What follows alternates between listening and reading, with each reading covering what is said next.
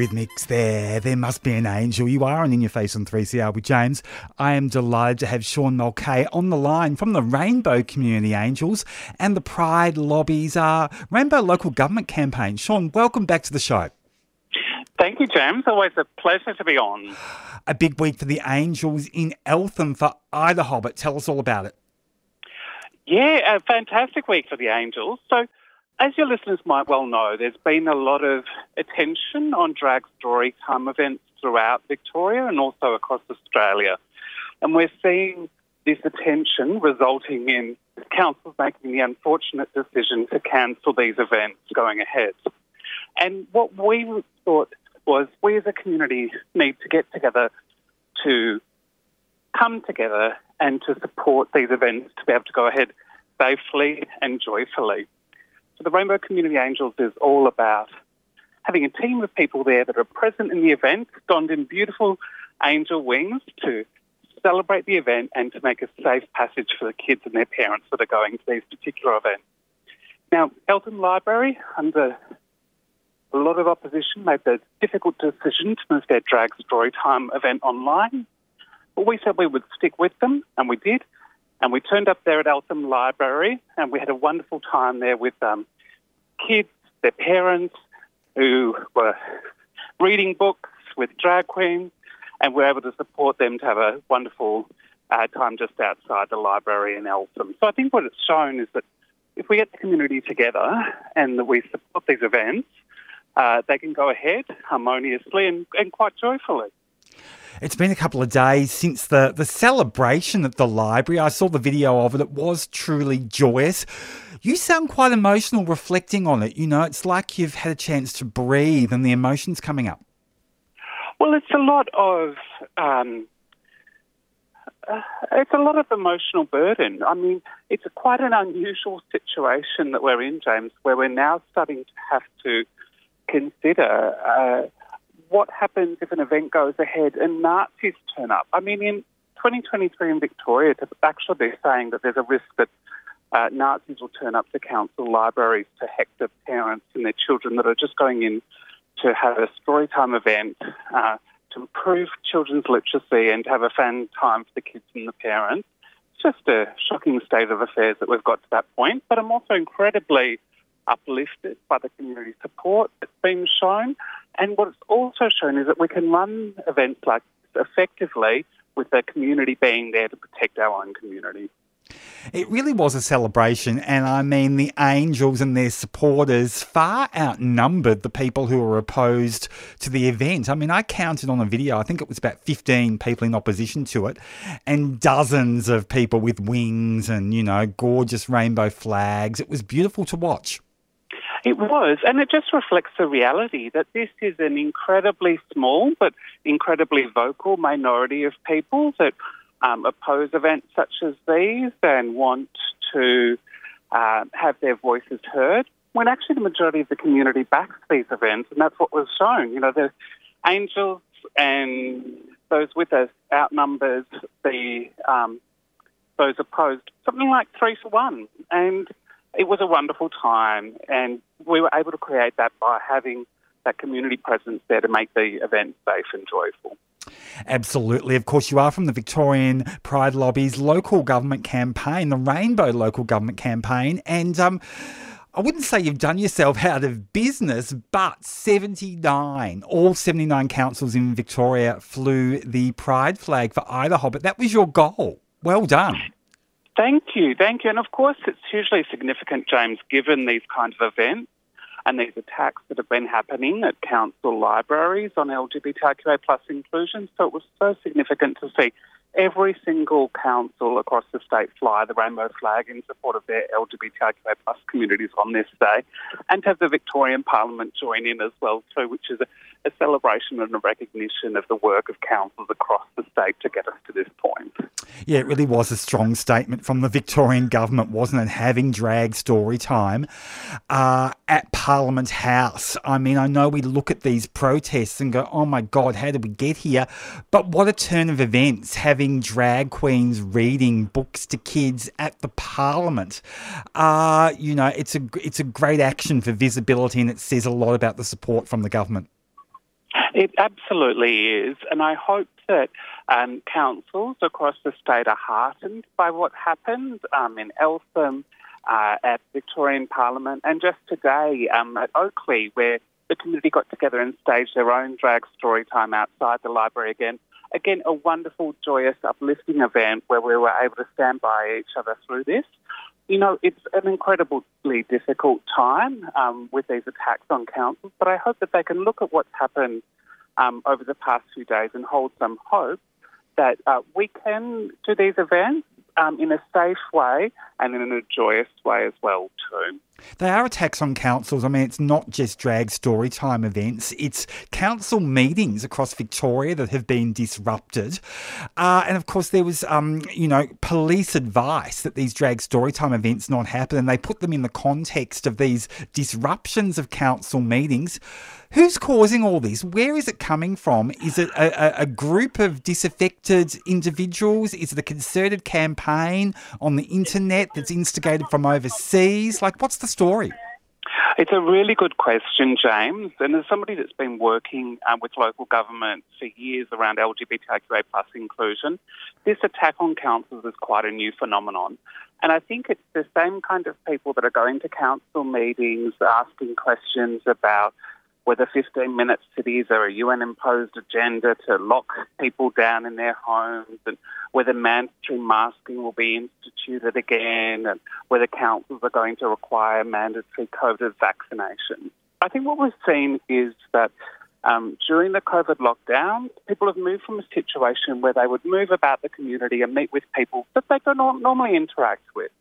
In the COVID lockdown situation, most people are um, stuck at home uh, they miss that connection to the broader community and get caught up in very online spaces and often can fall down into a rabbit hole of deep conspiracy theories. So it's important for us to put in context where these attacks on drag story time and other LGBTQA plus inclusion initiatives are coming from.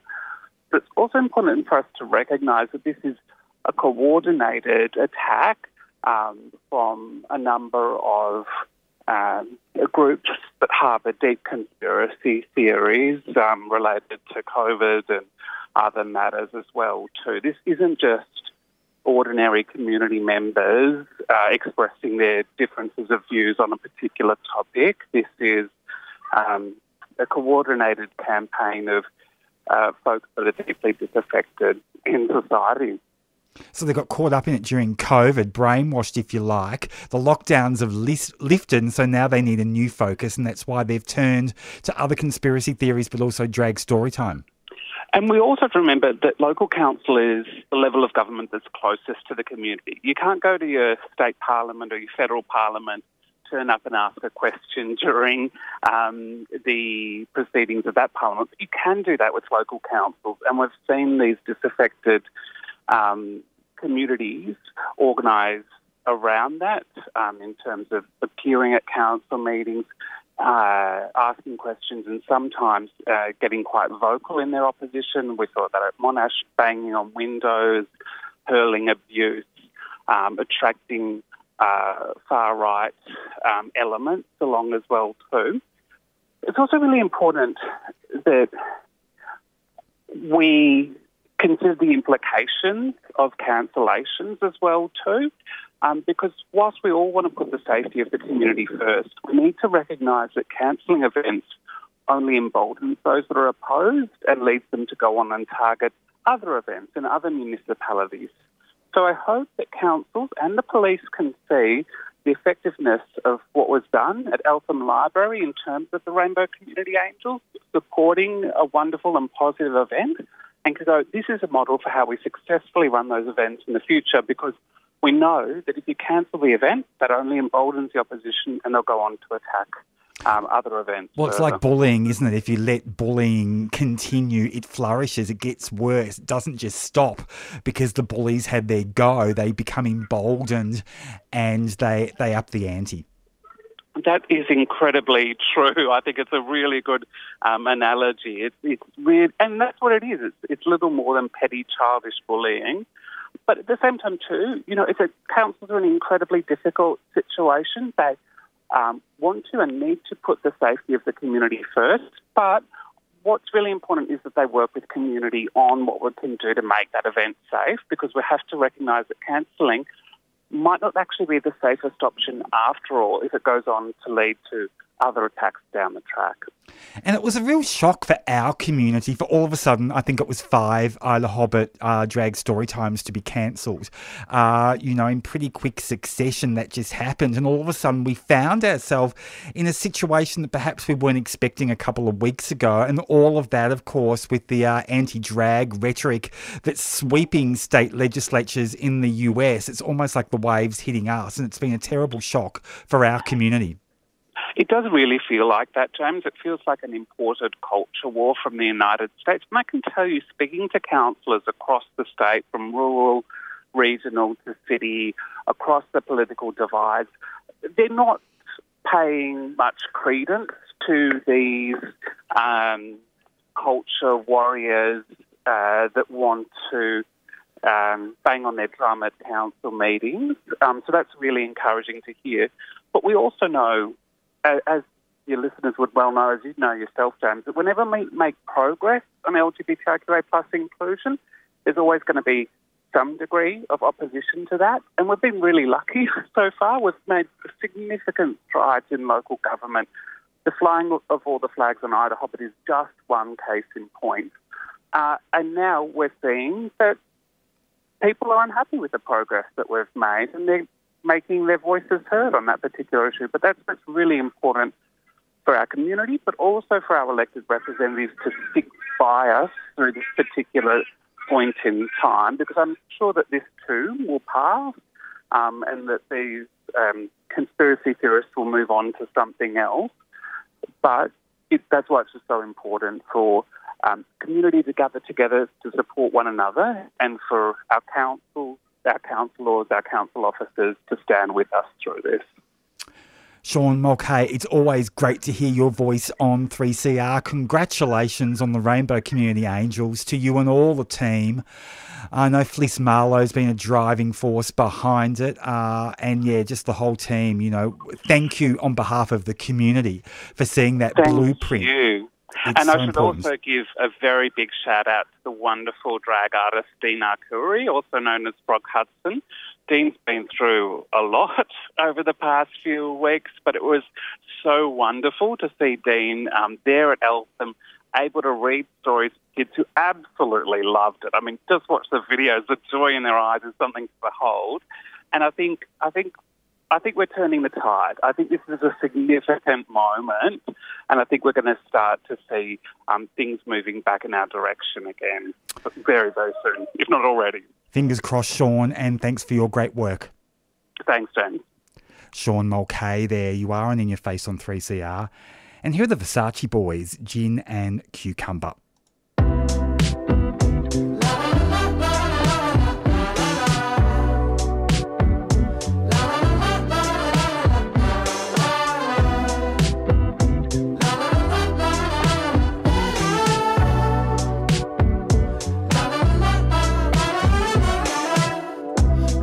That feeling. Hearts we were stealing. Love we were dealing. Take my breath away. Moments were numbing. Gin and cucumber. Giving the samba. Keep the hangover, babe.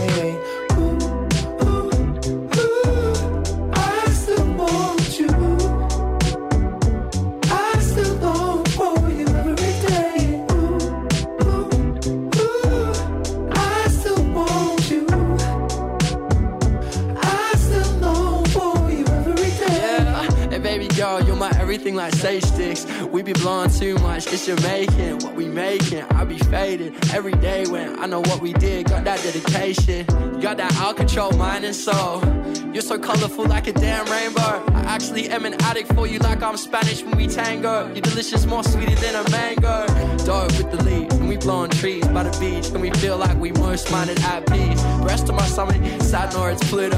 I want the galaxy so you can be my star. Europe and June, and summer is smooth. Spring is my mood, and you on my groove. Bounce for me, bounce for me, be my little skater. My fountain, my fountain, you gon' hydrate like a waiter.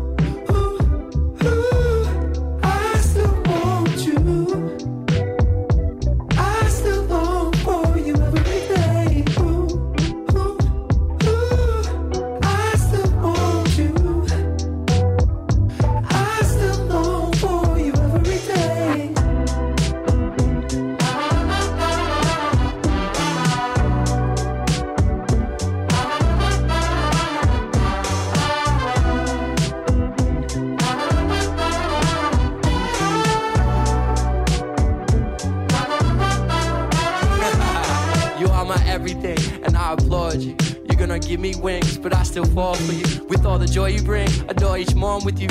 You make me shout and sing, still whisper poems to you. Remember the time that we were drinking wine just by the river? You got me so high, I touch the sky whenever I am with you. The sweetest light supreme in my eyes, I think you're my scripture. Dreaming ignite colors about you, paint my world picture. Even right now, the moment shared with you is special. And when we feel down, I pick you up and make you settle. You flutter by, you butterfly, do what you best do. Sorry when I'm rude, give credit where due. I feel perspective, I'm high, I feel so weightless. And write a letter to you, telling you I'm crazy. Love is a thing that we do. I say we don't waste it. I wanna start with you. Will you be my baby?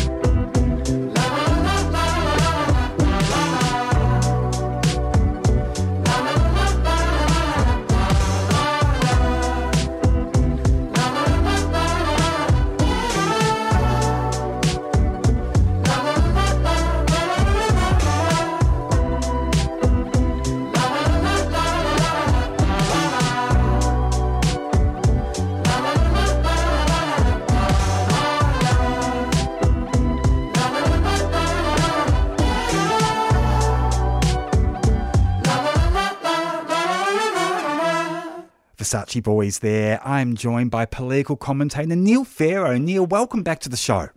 It's great to be back. How are you? I'm well. I'm just digesting all of the events in Victorian politics over over the last week. Uh, let's start with drag story time at Parliament. Uh, what great leadership from the government, and uh, what a great blueprint from the uh, Rainbow Community Angels uh, out, out at Eltham for IDAHOBIT. Uh, so we're really fighting back against this bigotry. Look, I think um, it was really important for on IDAHOBIT Day for Parliament House to be a safe place for everyone who had been a sort of unable to participate in drag story time. I know there are a number of different libraries and councils and community members uh, who weren't able to participate across Victoria. Um, and it was really great for the government, the Premier, and obviously the Minister for uh, Equality, Harriet Shing, to step up and, and host it at Parliament House, which is, of course, a very safe place and sends a very strong message across Victoria um, that all LGBTIQ Victorians are, are welcome, appreciated, and valued by both the government and by the community. It's been a big few weeks for Harriet Shing with all of these attacks on drag. Uh, yeah, have you had a chance to talk to her? Like, how's she travelling? Uh, look, I haven't spoken to Harriet recently, but I do know she's been very, very busy with a number of different projects on. And, and one of the things that I really love and appreciate about Harriet is just how down to earth and approachable she is and, and how much she genuinely cares about this space and how committed she is to the community generally. So um, when I read about sort of Harriet suggesting the drag uh, drag story time at Parliament House is definitely something that um, I know she'll continue to fight for at Parliament House and beyond. And, and look, I just think it's really great that she's reaching out and supporting our community in what can be a very turbulent time. Um, and for a lot of people, a time of reflection. So remembering that IDAHOBIT Day originally uh, commemorated the decision to remove homosexuality from the International Classification of Diseases back in 1990 which may feel like a long time ago, but that was within my lifetime. So um, yeah, it's it's it's really great to see her out championing it around IDAHOBIT Day and and fighting back over the number of issues that our community is facing from at the moment the far right and and their beliefs around the world. You mentioned turbulence. The turbulence in the Victorian Liberal Party is not going away. What are your thoughts? I think it's a really interesting balance because there are some nice people within, uh, despite being uh, a former Labor politician or, or, candidate, there are some really nice people within the Liberal Party. But the unfortunate thing is they've got this rump of lunatics, um, which is probably the only way you can describe them, who just have views and a mindset that is just very different to the rest of Victorians. And we only need to rewind back to last year's state election where, you know, the Liberal Party announced that if elected, they would reintroduce gay conversion therapy. And if elected, they would reintroduce the right for religious schools to discriminate against LGBTIQ people. And you've got to wonder what is driving these sorts of policies when most Victorians are, are pretty decent, progressive, nice people. But there are some great people out there, but it's just a shame that the majority of the Liberal Party seems to hold this sort of very conservative rump of an attitude in this space. I mean, John Pesutto reportedly won the leadership by one vote. Uh, his leadership is constantly being undermined. There's all this turbulence surrounding it. Uh, yes, he has taken a stand on some issues, but let's face it, the bar was pretty low. I can't see him going to the next election as leader, can you? Look, this is one of these unfortunate things. I actually think it's in the best interests uh, if someone like John Pesutto does stay as leader, because, you know, notwithstanding I don't agree with his political or ideological views, he's much more sensible, much more centrist, and much more pragmatic than a lot of other people within the Liberal Party. Um, but obviously, if the Liberal Party keeps putting sort of lunatics and nutters up, um, you know, there'll be political consequences in Victoria at the ballot box. But, you know, we really do need um, a Liberal Party that progresses and moves on around LGBTI issues, around climate issues, around, you know, all of the issues which um, should be settled in Australia but continue to unfortunately be um, debated as if um, there's more controversy than there needs to be. Bit of argy bargy going on between the Labor Party and the Greens over LGBTIQ anti vilification law. The Greens say they want it now. Jaclyn Symes is saying, yeah, the government's going to do it this term, but they're not going to bring a bill on for 18 months because it's complex and they need to do all the groundwork. Uh, what do you make of it? So, look, I've always been um, slightly cynical of some of the more sort of meme worthy or publicity stunts that come from the Greens, and, and notwithstanding I'm on the left of politics and, and my colours clearly pinned to the Labor mask, I actually think there's a degree of sort of um, fact and, and sort of relevance in taking these things more slowly and, and appropriately. And, and, you know, it's not as if there's a deferring tactic from Labor. Labor's been very good at state level on LGBTI issues. So if somebody like Jaclyn Symes, who's been a long term supporter of LGBTI law reform says there's complexities and issues in this space and we need to work through them, um, you should probably believe her in the first instance, and, and I definitely do, notwithstanding the fact we should continue to put the pressure on and, and make sure the laws are passed. But these things are complex and there is often unintended consequences. And, and it's one thing to sort of shout on the mound and, you know, demand certain things. It's another thing to reach consensus and bring people along with you. And um, recognising that we do have a, a carefully balanced upper house in Victoria. We need to make sure that there's support for crossbenchers for these sorts of laws, and we also need to make sure there's the support of the community. Um, and if done well, that should be able to hold even changes of government in Victoria such that the laws remain in the longer term. So, you know, caution slowly and, and don't let um, perfect get in, don't let good get in the way of perfect. But at the same time, um, don't sort of accelerate things where you know there's a genuine desire and interest from people like Jacqueline and Harriet to get a really good outcome out of this. And and the last thing we want is sort of rushed reforms in this space as well. It's interesting though, isn't it? Like Labor kind of shot itself in the foot and gave the Greens an opening by saying there's going to be staff cutbacks at the Equal Opportunity and Human Rights Commission. So, of course, even if this vilification law passes, there'll be less staff to handle those complaints. That kind of gave gave the Greens an opening to kind of you know start a debate on this issue, didn't it? Yeah, potentially. I think, you know, the public service, and, and we'll know more details next week, and, and I don't have any other information other than what's been in the media, but, you know, it is a challenging time for the state budget, and I think there'll be changes across the public service across the board. Obviously, we've got to consider them after the budget's released next Tuesday at state level. Um, but I think with a lot of these things, wait and see. What does the budget actually say? What is the impact and consequences?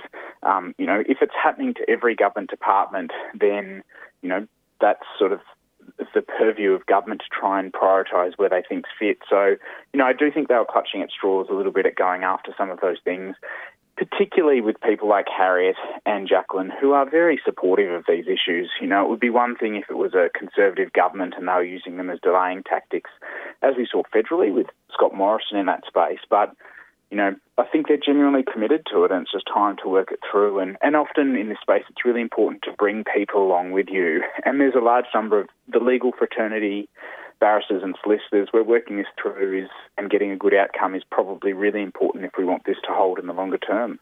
Politics, of course, is full of ironies, and what an irony with the uh, inquiry that was uh, suggested, and there was a vote on it in the upper house, a rent crisis inquiry. Uh, it failed because the government was bailed out by, of all people, Adem Somyurek and Moira Deeming. It was tied 19, 19 apiece, the vote.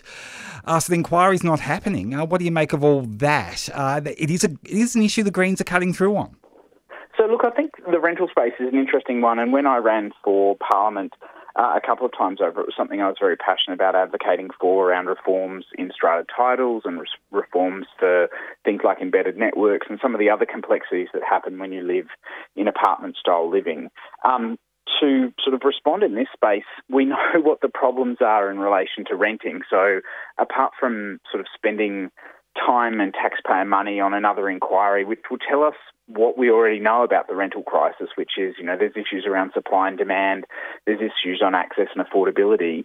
Um, there's not really too much else an inquiry would tell us. It's just government trying to find a solution in this space. And, and I do think it is a bit hypocritical, and Julian Hill came out uh, against this, I think, the other day and said, you know, it's great that the Greens are wanting an inquiry into the rental market in Victoria, but at the same time, they're refusing to support Labor's housing plan federally, which is a $10 billion fund to build, I think, and I can't remember the exact numbers, but I think it's like 5,000 or 50,000 houses. I, don't quote me on the numbers because I'm not familiar, but it was an, in, you know, a $10 billion fund for housing is being held up by the Greens federally, and yet at state level they're complaining there's not enough housing. It's like, well, you can't have your cake and eat it too. You know, get your federal colleagues to support the housing plan, and if it doesn't go far enough, let's keep campaigning and advocating and improving it. So, um, yeah, I think the state and federal Greens political parties should perhaps talk to each other a little bit more in that space.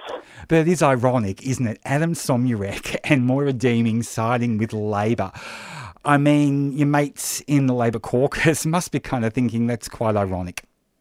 Oh, look, it's a very interesting thing, the upper house, uh, and there's lots of curiosities and quirks in that area.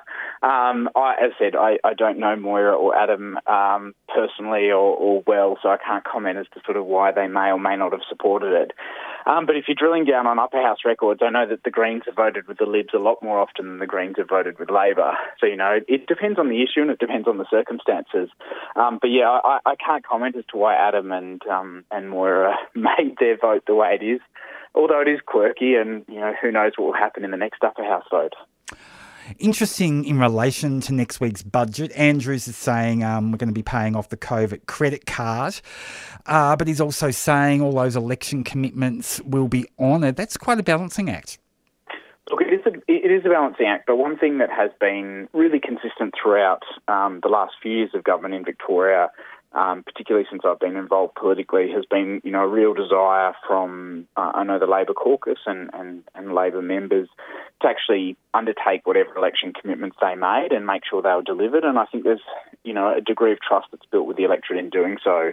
It will be a really difficult balancing act with inflation as it is, and, and there may be some surprises in the budget that you or I um, aren't aware of. And you know, normally this time out we'd be getting a lot more leaks in the budget than we have, given it's only a few days away. So you know, you never know whether that's a good or a bad thing that there's lots of leaks or little leaks. But um, normally you'd know a little bit more about the state budget this far out. So it's interesting that we'll see how that all lands next week. And, and look, I'm hopeful that a lot of the commitments will be maintained, but recognise that, you know, circumstances are quite complex at the moment.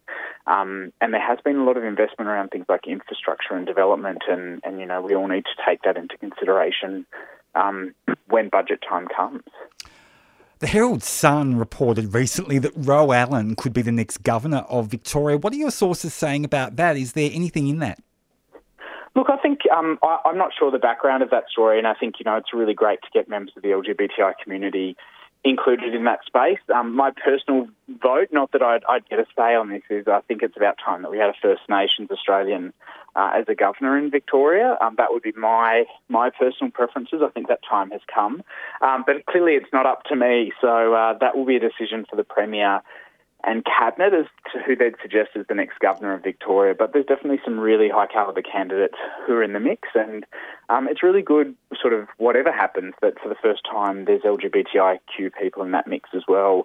Um, as I was, as there was, I think First Nations people included in that potential shortlist. But you've always got to take these things with a grain of salt because um, you don't know who's leaking them, who's providing them, and to what purpose. So, you know, that's a more sceptical one. Just like judicial appointments are sometimes a bit curious in who's on the short, list and who actually makes it. Well, it could be a bit of wily leaking from the government itself. I mean, if there's going to be cuts at the Equal Opportunity Commission, uh, and if Ro Allen thinks they might be the next governor, they might be a bit more muted in any criticisms of any funding cuts. So it could be something quite strategic that's come out of the Premier's office, for all we know. Uh, potentially, as I said, I, I, have unfortunately no information in relation to that. But um, as I said, either way, I think it's great that there's uh, a bit more diversity on, on whatever lists have come out, whether they were deliberately or inadvertently um, released to the press. Neil Pharaoh, always great to chat with you on 3CR and welcome back after your wonderful trip overseas. Excellent. It's great to speak and um, really look forward to catching up again soon. Ditto the wonderful Neil Pharaoh. There you are, and in your face on 3CR. And here's the latest from Just Shy. This track's called Sea Can't Cure. And you're on 3CR. There are some come downs that even the sea can't cure. I surrender myself when I hear the sirens roar. There are some come downs that nobody's love can fix. I pretend to myself that it helps when you kiss my lips. Come up for air and I know that I stayed out way too late. The waves crash over me, it's clear I made a big mistake. I'm going under, I think that I might just suffocate, baby. Embarrassing. Broken bravado, falling apart of a fantasy. Now I'm caught up in a tidal wave of anxiety. Save me. A public display of affection and a load of questions thrown back in my face. I know I was lacking discretion with each recollection. I'm feeling ashamed. There are some come downs that even the sea can't cure. I surrender myself when I hear the sirens roar. There are some come downs that nobody's love can fix. I pretend to myself that it helps when you kiss my lips. Why would I when I'm already drunk? It's a way to avoid all the things that I've done. Don't remember dancing in the dark, but I'm feeling it today. Why would I wanna sing when I'm already sad? No surprise, do me to the night that I've had. Now I'm begging of the ocean just to wash my sins away.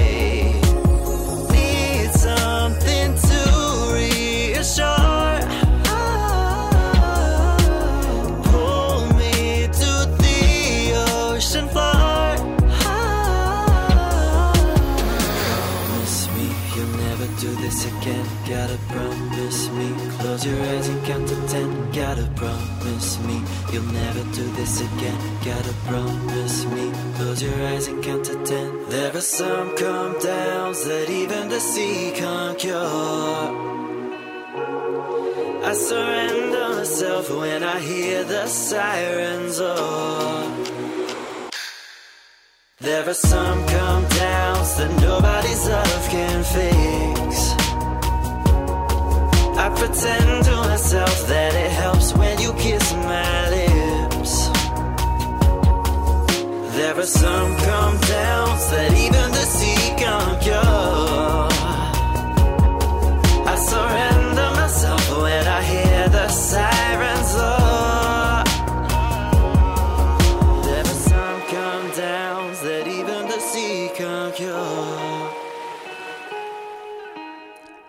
he's a great songwriter, local gay artist, just shy there with his new track, Sea Can't Cure. You are on In Your Face on 3CR with James.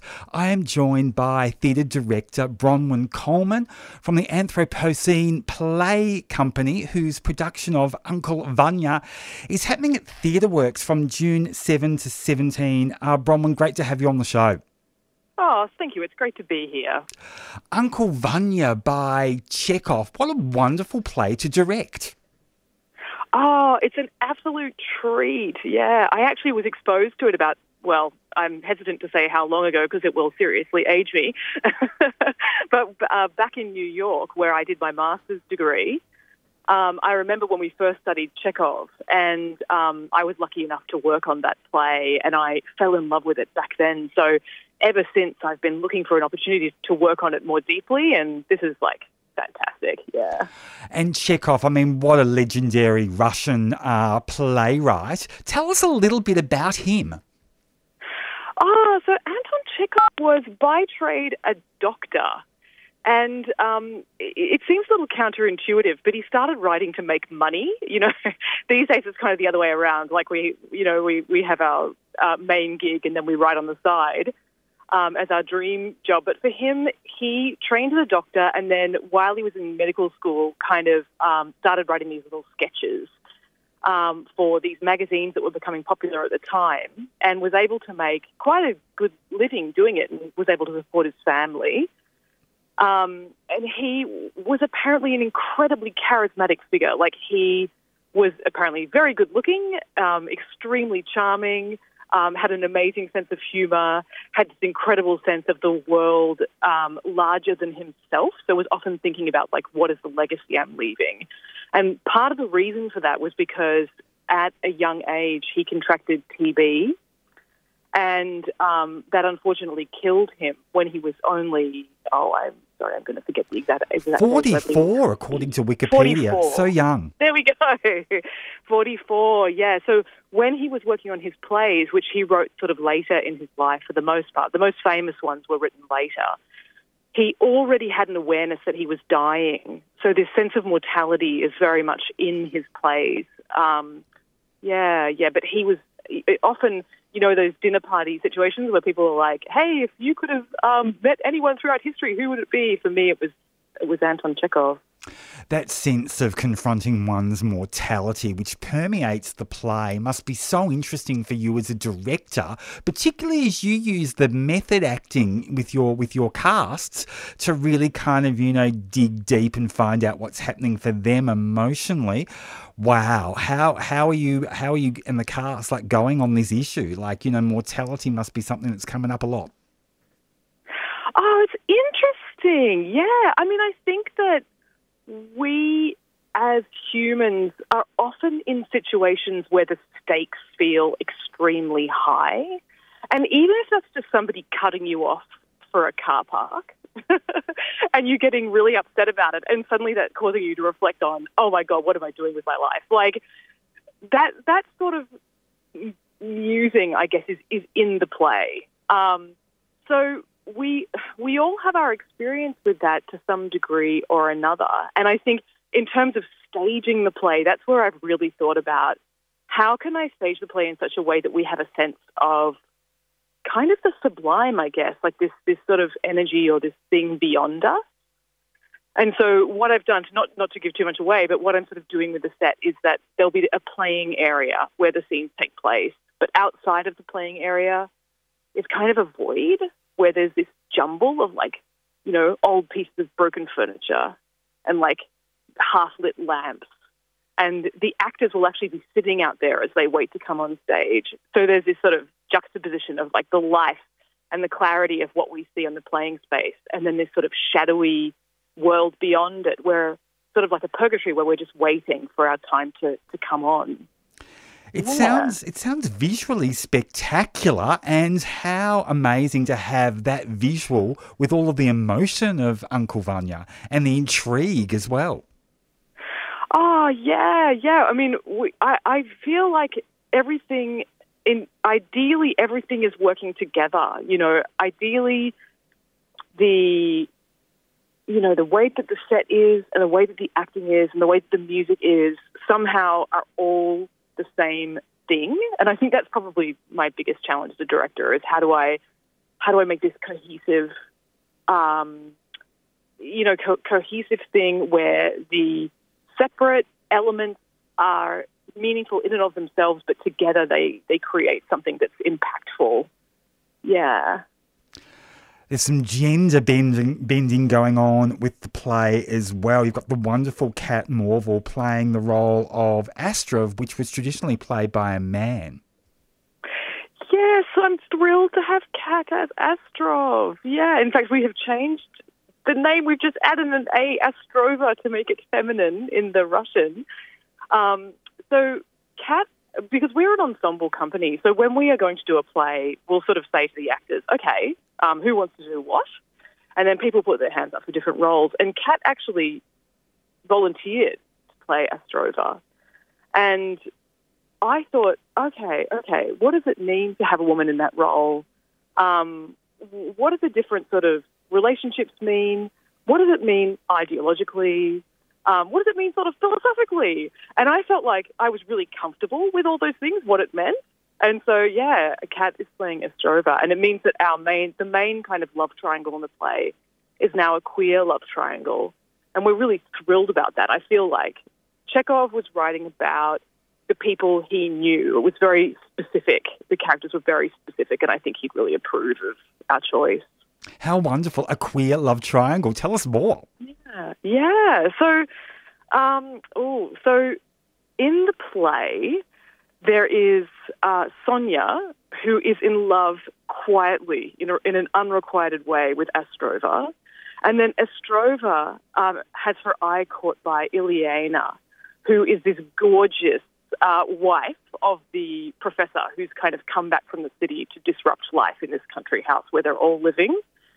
So Ilyana is described as having mermaid blood flowing in her veins. So she's supposed to be like beautiful in this otherworldly kind of way. Um, so I don't want to give away kind of what happens at the end, but yeah, there's this this gorgeous triangle between them where everybody's kind of trying to figure out like what the other person is thinking, and yeah, yeah. The agitator character sounds really quite fun. Fun for the person playing it, but also um, adding spice to the play. Yes, and sorry, which which character is that? The agitator, the one that's come come along to stir things up a bit. Ilyana, yes, yeah, she is, and and so she's played by Pia Omedra, um, who is one of the founding members of the company. And Pia herself, she, ah, she'd get really embarrassed if she was here, but she's gorgeous.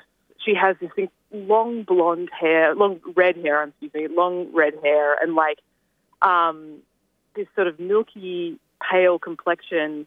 And she has a sort of an otherworldly quality that's really, really right for that part. Um, and she, the, the character is in a difficult situation because she herself is not particularly aware of her beauty. She sort of comes in and is just trying to live her life like everybody else. But everybody falls in love with her, and then people get jealous of her, and and she's sort of on the receiving end of all of this vitriol because of just who she is. It sounds like it's a great strength of the Anthropocene uh, Play Company to actually be, be a unit that keeps producing plays with the same cast. I mean, what a strength that must be for, for, for the team, but also for you as a director because you know you know them as people, and with your method acting kind of you know approach, that must give you great kind of emotional infrastructure to kind of delve and encourage and bring stuff out. Yeah, definitely. I mean, it's really great for me to know the cast. I think the early part of rehearsal is often about, like, at least from my perspective, what it feels like is as me establishing that I can be trusted as a director. so, you know, in theory, these guys hopefully already trust me when they come in, so we can kind of get right into the work, roll up our sleeves and get into the work. And it, I think I do know them as actors quite well. So I know, um, yeah, kind of what their strengths are and what, what roles might really allow them to to shine. Yeah. I'd love to be a fly on the wall during your rehearsals to see how the characters evolve, but also just to see, you know, what kind of goes into bringing out uh, these emotions. Like, I'd love to see you work with rehearsals. I'd love to see you kind of, you know, practicing your craft because you're you're renowned for it. Oh, that's really kind of you to say. Yeah, I mean, I guess we always start with the actor. So I get, you know, there's this idea in acting that you might work from the outside in or from the inside out. And some people say that the more British approach is from the outside in, um, and the more American approach is from the inside out. Um, my training, you know, was with Elizabeth Kemp um, at the Actors Studio in New York, and we definitely work from the inside out. So the idea is, what would it be like to be in the character's circumstances? So if I, Bronwen, was in 1897 and um, I'd married somebody a lot older than myself, and that person was really super unwell, and then I'd been dragged out to their country house where all their boring relatives lived, and I didn't know anybody. Um, you know, what would I feel like, and what what might what sort of behaviours might I have? So that's sort of the the question that we start with, and then there's a whole bunch of exercises that we do, which I won't bore you with, where where we sort of learn to really identify with the character, and then through that identification, and then through a whole bunch of research, so what would it really like to have lived back then? Um, the character is kind of, you know, born. Are the cast giving you any big surprises with what they come up with uh, to those questions and how they kind of express it? Yeah, always. Actually, it's it's it's really cool. I think because this is such a big play, um, I I did a lot of thinking about it. I mean, as you do with any play, I guess, but I'd say more so with this play. I really, really was rigorously looking at the text before we started rehearsal. So, in a lot of instances, I had an idea of the way I thought a scene should be played, and that's actually not the way I usually work. Usually, I look at the scene and I think, ah, I think this character's probably fighting for this thing, and this one's probably fighting for this thing, and then let's see what happens when the actors try that because it's going to look different depending on who's playing the role. Um, and I guess having thought so carefully about, yeah, what this play might be, when I came into rehearsal, I, I was surprised a number of times by what the actors brought. Um, and in a, in a really good way. I think particularly with Kat as Astrova, um, you know, she she's wonderful. She's got this almost puck-like quality in the role, which is delightful for Astrova. Astrova's supposed to be a bit of an outsider. He's not actually, she's not related to the family. She's well, a doctor like um, like Chekhov was, um, who stops by and visits. And um, yeah, Kat brings a lovely quality that I could never have really imagined imagined so, beforehand. So when you say Puck, Puck from A Midsummer Night's Dream from Shakespeare. Yeah. Wow. Puck, yeah. that is fun. It is fun, yeah. But definitely. it says a lot about Chekhov's writing that you you know you're having to change your approach because it's got you thinking so much. Oh, definitely. I mean, it is so detailed and psychologically dense, but in a really wonderful way.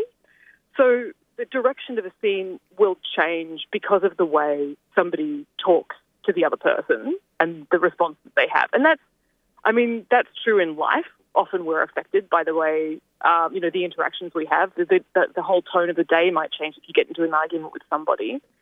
Um, and in, in great writing, that's the case. But I guess Chekhov is a master because those fluid, little, subtle transitions are just constantly happening in the work. And part of the work of bringing it to life is uh, drawing out those transitions um, and and embodying them in a truthful way. Uncle Vanya sounds truly fascinating. It's happening at TheatreWorks June 7 to 17. Bronwen Coleman from the Anthropocene Play Company, thank you so much for chatting with me today on 3CR. It sounds like an extraordinary production of Chekhov. Oh, that's my pleasure. Thank you for having me the wonderful Bronwen Coleman there, and here's Mazzy Star.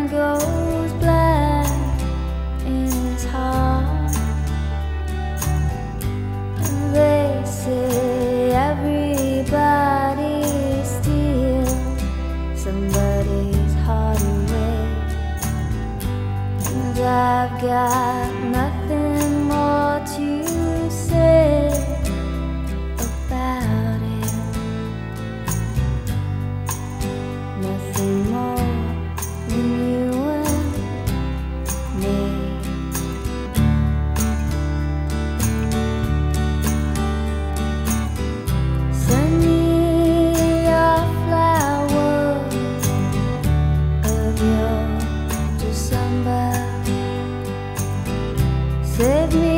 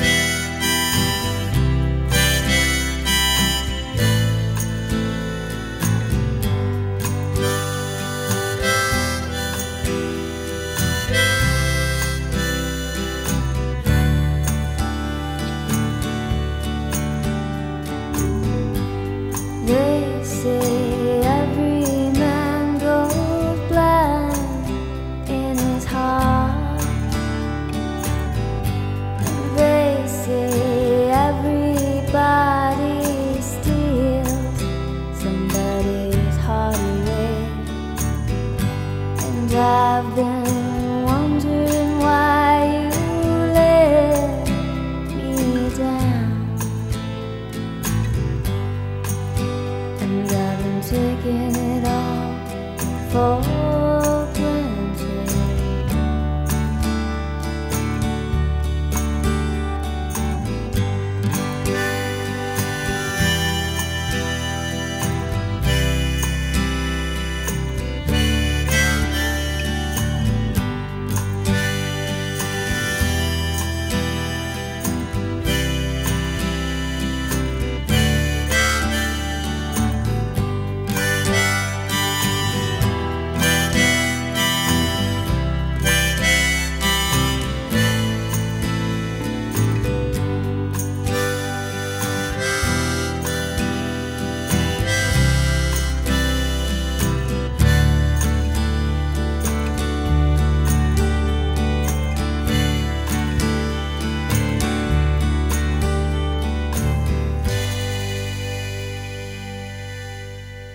beautiful vocals there of Hope Sandoval, Mazzy Star there, Flowers in December, and we'll catch you next week on In Your Face.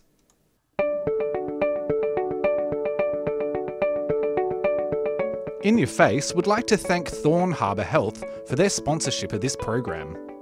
Thorn Harbour Health envisions a healthy future for our gender, sex, and sexuality diverse communities, a future without HIV, and a future where all people live with dignity and respect.